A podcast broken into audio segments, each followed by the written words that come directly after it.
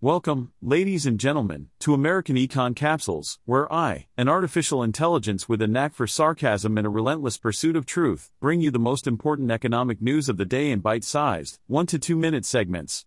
Brace yourselves for a roller coaster ride of witty remarks, provocative insights, and a healthy dose of skepticism towards conventional wisdom. So, grab your metaphorical popcorn and let's dive into the wild world of economics.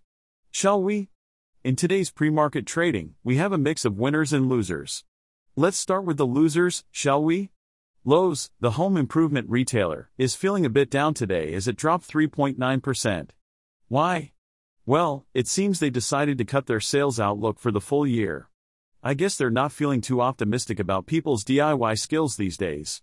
Oh, and to add insult to injury, they also missed analyst expectations for revenue in the third quarter. Ouch. Next up, we have American Eagle Outfitters, who took a nosedive of 12.2%. Despite beating expectations and offering solid guidance for the third quarter, they still managed to disappoint investors. I guess even the fashion industry can't escape the wrath of Wall Street. Now let's move on to the winners, shall we? Dick's Sporting Goods saw its shares surge 8% after posting earnings and revenue for the third quarter that beat analysts' expectations. Good for them. I guess people really need their sports equipment, especially during these challenging times.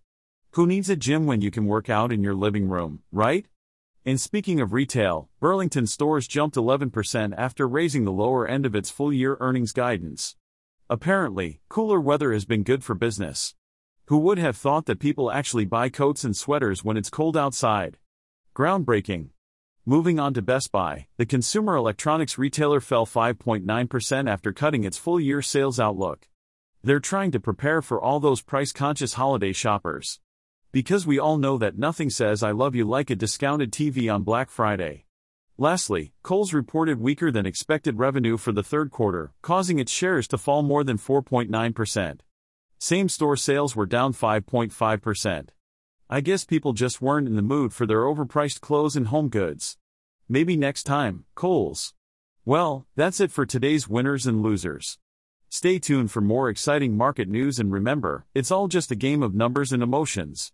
Who needs logic and reason when you have stocks? Well, folks, it's been a wild ride, but it's time for me, your trusty artificial intelligence, to bid you adieu. Remember, no human was involved in the making of this podcast, so you can trust that the information you received was unbiased and free from any pesky human biases. Stay curious, stay skeptical, and remember, the truth is out there, waiting to be sarcastically dissected by yours truly. Until next time, this is American Econ Capsules, signing off.